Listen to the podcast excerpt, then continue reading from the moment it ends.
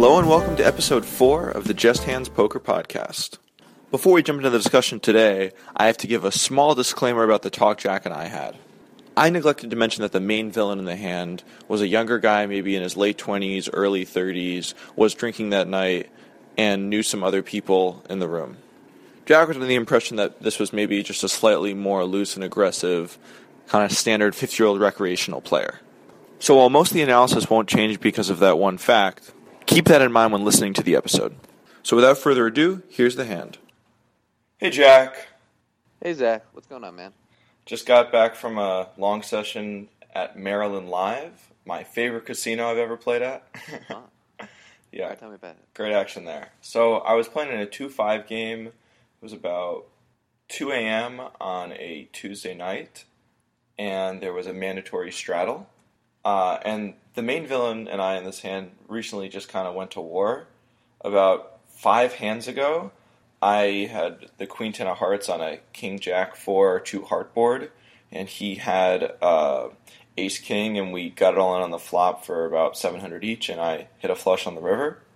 And then the very next hand, I flopped uh, top two on a 7 9 10 board, and he made a giant uh, overbet uh, check raise when I bet in position, and uh, I called and he flopped the nuts straight. so this all happened within like you know the last ten minutes of each other. He's like definitely he's definitely like a friendly guy, uh, and not kind of like taking you know it personally like the the first hand and doesn't seem like the money matters that much to him. But he's definitely kind of eyeing out for me if you know what I mean. Yeah, it's kind of funny though, because like those both seem like pretty straightforward spots. Yeah, Uh, but yeah, I I know what you mean. Like against people who aren't like a professional, the perception in that spot is just, you know, they sort of have their eye out for you, even if that's just the way the game would have always flowed by the way the cards were dealt in proper play.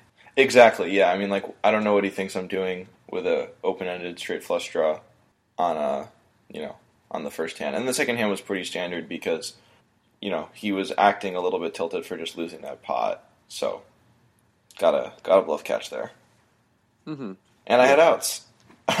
uh, so we get to this next hand, and now he's in like middle position one.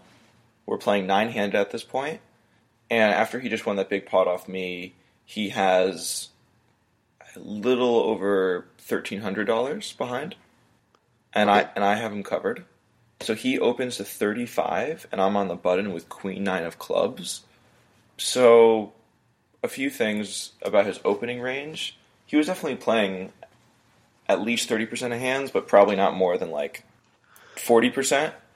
But a lot of them were limps, so I think his opening range is fairly strong. It might be a little bit weaker after just kind of all this action has occurred, and he just won a big pot. But I think he definitely still has a limping range, and because he's in more relatively early position, I don't really see the value of three betting. I think it's you know always good to three bet a player like this where I feel like I have a skill edge and this dynamic going and I'm in position. But I don't want to have to three bet fold, and um, we're deep enough that I have a lot of implied odds with a hand like Queen Nine of Clubs. So in this spot, it seems like a pretty straightforward call.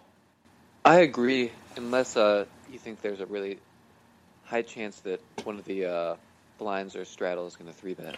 So yeah, in in the blinds are two very straightforward kind of weak type players, and the straddle uh, it was definitely a professional player, but he was kind of playing a pretty straightforward tag strategy, and I've seen him like kind of have some obvious squeeze spots before because he was playing very tight in spots where like I'm thinking you should totally go for this because of your image and everything, and he doesn't. He hasn't squeezed once Mhm. yet, and there's been a lot of opportunities with the straddle. So yeah, I'm not I'm not too worried about that.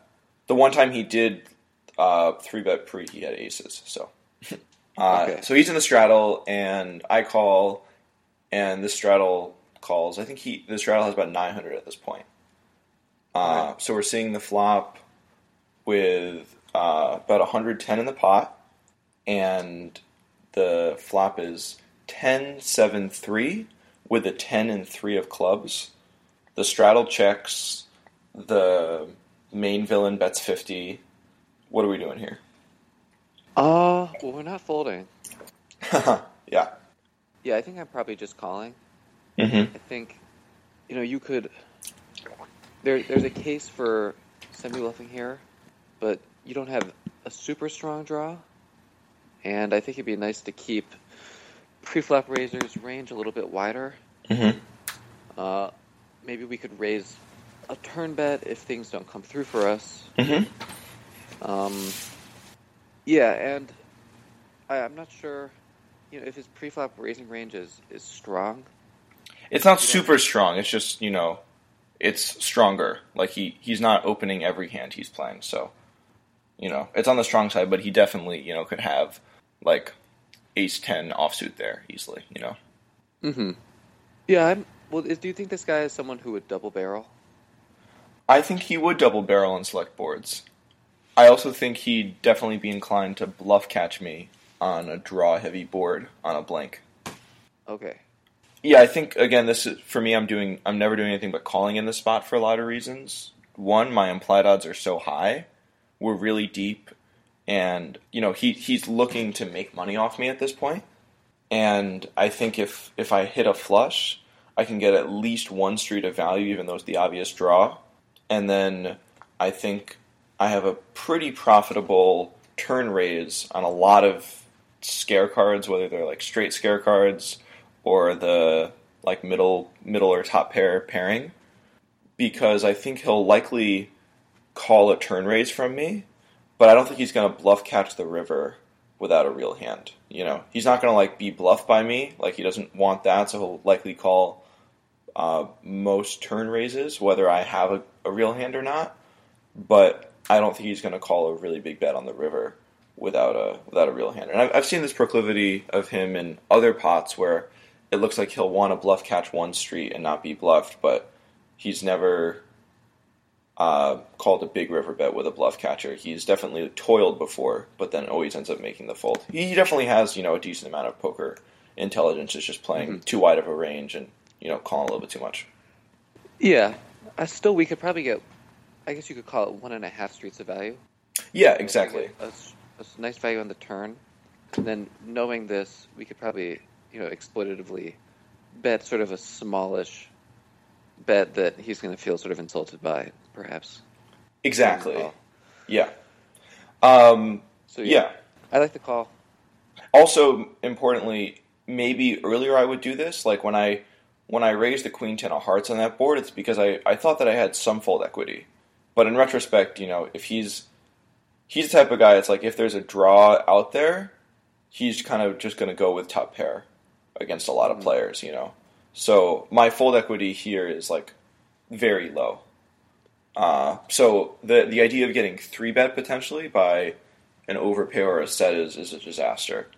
So, uh, So yeah, so I guess yeah, I totally agree with the call in that case because if you don't have fold equity and you don't have a you know a nut type draw, then there's there's no reason to inflate the pot here. exactly. And as you were saying before, like the he could still have a wide range here. He can definitely be c betting with overcards into two people. He's definitely capable of that. So the only hands I'm folding out here are hands I don't want to fold out. You know, are hands that are bluffing that I can either, you know, get value out of somehow or, you know, float and when we both miss in position be able to take the pot away. Yeah. So I call, and the guy in the straddle, uh, he folds. So we're going to the turn with 210 in the pot, and it's the ace of clubs, giving me the second nut flush. And he kind of looks at his chips for 10 seconds, stares me down, and then checks. What's your play? Hmm. Well, so well first, how much credence do we want to give to that uh, to those tells he just gave off? Because I don't. I don't think he's the type of player who like when he does that he will always fold to any bet. But I think he definitely is saying like, I don't have a flush. I don't have a great hand. Like, what are you going to do on this giant scare card? That's how I read it. yeah, I, I think the But I definitely don't think he has air here. When he does something like that, I don't think he's just kind of posturing with air. yeah, I think he realizes he, he's in a difficult situation.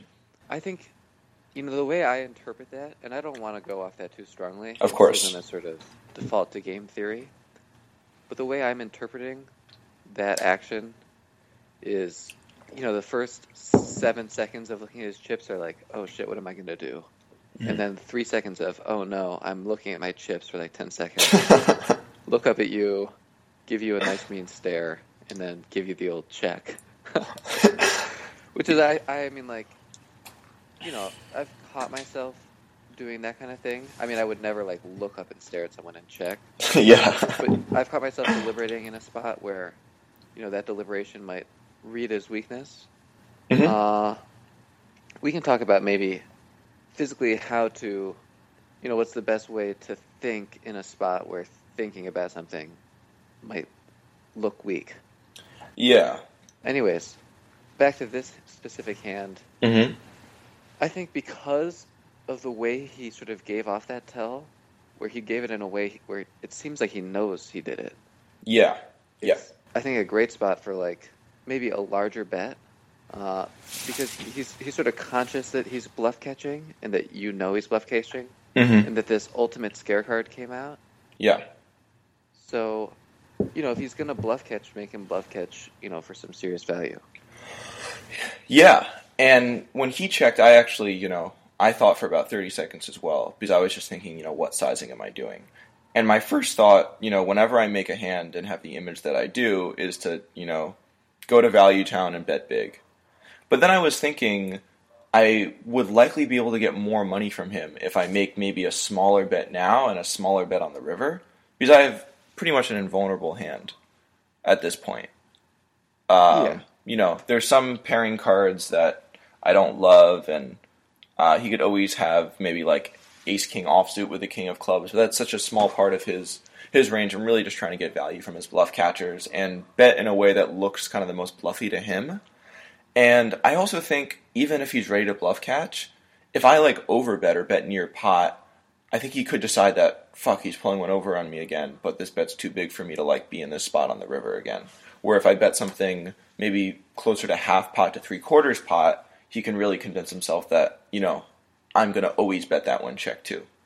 And then I can easily make up the value loss with another bet where if I bet full pot, even if he calls, I think he's going to have a very hard time calling a bet of even the same exact size on the river. Like if I bet 180 on the turn, river's a blank, and I bet 180 again, I think he might even fold there. So, yeah, what do you what do you think about that? To me, half pot might be a little small.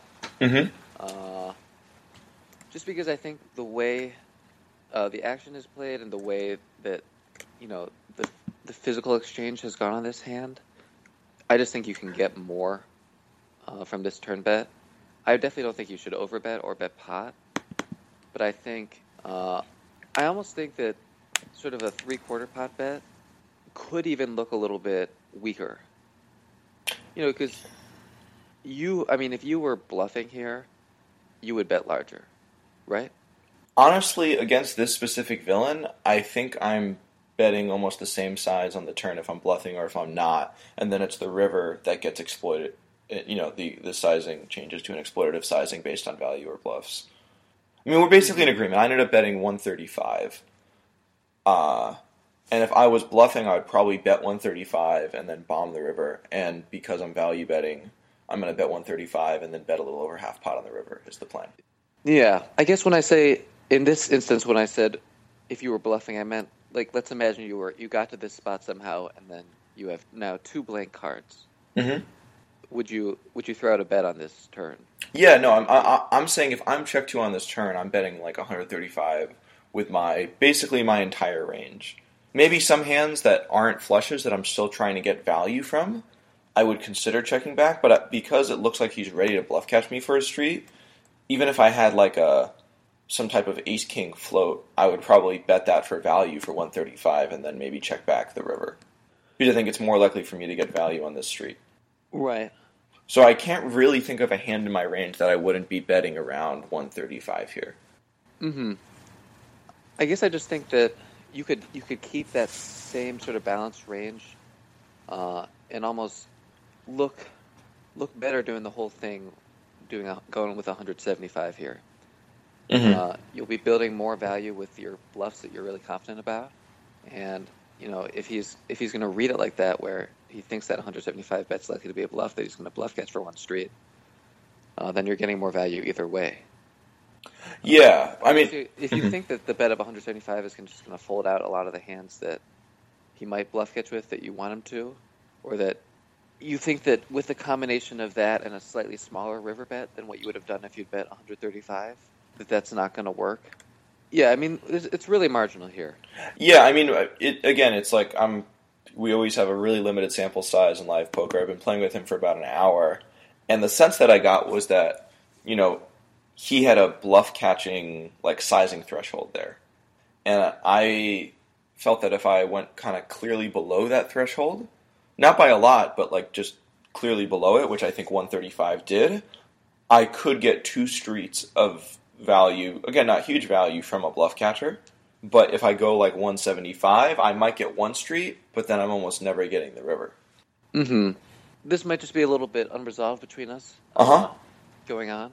I think one other thing to consider is if this is a guy who's saying, "Okay, I'm going to call the turn," and if hopefully he checks back the river. That I think there are players who will do that sort of planning. Definitely.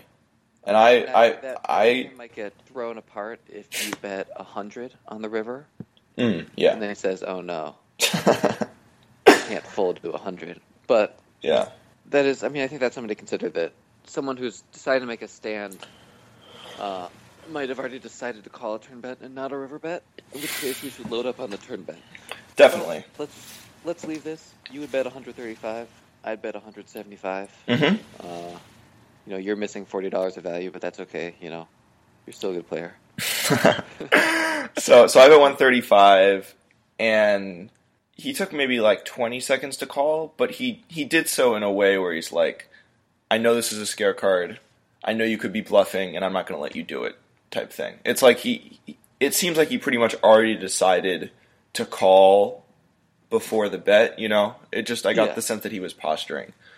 Uh, so he called. So now we're going to the river with 380 in the pot, and uh, it's an offsuit six, which is a really shitty card because now, even if he thinks I'm a bluffer, you know, all the draws got there. Mm-hmm. He checks, and he- very much looks like not interested in the hand anymore. Maybe he already decided that he was going to fold almost any river, and then he sees this river and he's, you know, feels like he's likely gonna, likely gonna fold. He he didn't have like really strong physical tells like someone who's completely done with the hand, but I definitely picked up on a little bit of that. Mhm. Uh, he just like kind of stopped looking very focused and making eye contact with the pot and me. He was looked around for a second. Again, this could be you know some reverse tell stuff, but my my read at the time was that it wasn't. Um, so now, what sizing are you are you doing here to try to get value from his bluff catchers? And, and maybe before we talk about the sizing, let's talk about what what types of hands are in his bluff catching range there. What are Mhm. what are we targeting? Uh, well, I mean, a hand that would, I guess, probably the hand we're hoping for is, you know, Ace Ten, Ace King, maybe. I mean, do you think he ever gets to this spot with a set? Um, unlikely, and that's further compounded by the physical reads. I think. Yeah, I agree. I mean, I think like I honestly don't don't even. of- Mhm. a set of aces with the betting seems possible, but yeah, with with everything else we've talked about, it doesn't seem possible. I also think that he's likely to bet ace ten plus on the turn. You know, even though yeah, he. you're right. That's, yeah. that's a good point. So, I what I'm thinking is the main component of his range here that can like realistically call a bet is you know ace X, ace king, ace queen, ace jack. Um, yeah, And then I think, you know, I'm not really trying to value target jacks, queens, and kings because I think with just all these scare cards out, it's just going to be too hard for him to call a bet there. It would probably have to be below hundred bucks. So now I'm just thinking, you know, how do I size something to get a pair of aces to call me? And what what would you uh, would you add any hands to my kind of value target range or no, okay? So so what sizing are you, are you thinking would be best here? I I don't think I'd go. We can talk thresholds and then maybe try and figure something out. Yeah. I definitely wouldn't go below 75. Yeah. I definitely wouldn't go above 175. Mm. My first instinct would be to throw out another bet of 135. Even that seems. I don't know. That seems pretty good. Yeah, it, it's funny. That that was actually my my first instinct too. Just because the same bet will have a you know the effect on most players of just kind of tilting them a little bit and maybe getting them to do a spike call, uh, more so than like 120, which is Yeah. like just looks more valuey. And then I just thought, you know, against this player, for whatever whatever sense, I thought that he would likely interpret that bet as some type of thin value bet because he's seen me capable of thinly value betting, and he might think I'm a little crazy, but he definitely, I think, has some respect for my game. You know, hmm uh, and he's he's the type of player, you know, it's like has some poker intelligence, is a recreational losing player, but really just because he's you know a little too aggro, a little too wide, a little too loose, and I think definitely, you know, can thinly value bet, and I've seen him do it. So if if he can, I think he'll he'll realize that I can bet a non flush here for value. So I opt to go with 175, basically just thinking that he's probably going to fold to almost any bet here. But if he's going to like have some type of spike call, uh, it's going to be pretty inelastic to sizing. But I think once you get to 200, it starts to just look like way too valuey, and he just can't really call with any of his hands. So I went with 175, and he instantly folded. And again, I, I think this is a spot where just with the run out, it's like very unlikely for me to get paid for most any hands in his range. But I think it's always good to think about our bet sizing, and you know, even if we can only get called by 20% of his range, we want to size it so we can get called there and not by zero. Yeah, well, of course. And, you know, it almost. I don't really like my bet of 135 anymore. Mm-hmm. Uh, I think, for the reasons you described, I think there's merit to your bet.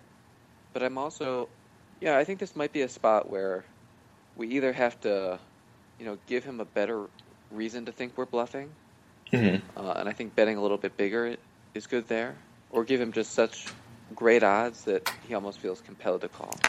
Exactly. I, I yeah. like a bet of hundred dollars better, or even Like even maybe my bottom threshold of you know seventy five. If if you think he's the type of player who knows we're only ever value betting with se- when we bet seventy five, I think he knows that. He still might call, but I think he definitely knows that. So I'm inclined with you. I think like if he's going to make a spike call, you know, he'll do it more than like like if he's going to do it X percent of the time for 75, he'll do it more than the appropriate percentage for 175. You know what I mean? hmm I To make I that sizing yeah, more what you're saying. profitable. Yeah. yeah, it would be a a mistake for him. Oh, I mean, not really because it's we're. Well, it's hard to say what our range looks like there. I don't think we have that many bluffs Yeah. based on the run out. Uh-huh. Uh, I think against maybe uh, a pro that's not that great of a player, I like the bet of 100 better. Yeah. Uh, a pro that's sort of going to get to the second or third level of thinking, and we can exploit him there. Yeah. Or, yeah, against a pro that we don't have a whole lot of respect for, I like that. Yeah, I like that smaller bet because I think they'll they'll think, well, I have to call more uh, with a little bit m- with enough theory to actually convince them to make the call. Exactly. Yeah. yeah. All right, Thanks. I like the way you played it. Appreciate it. Yeah, it, it was definitely. I just remember right after the hand, I was like, "Oh wow, I haven't thought this much about a hand in the middle of a hand for a while." So, thought it'd make a good hand for the podcast. Hey, this is Jack Lasky recording from the Aria Hotel in Las Vegas. Thanks again for tuning in. And remember, you can always head to our website to submit your own hand histories or access other great content, including a detailed trip report of my current trip to Las Vegas. Uh, the best way to keep in touch with us is to follow us on Facebook or Twitter. Our handle is Just Hands Poker.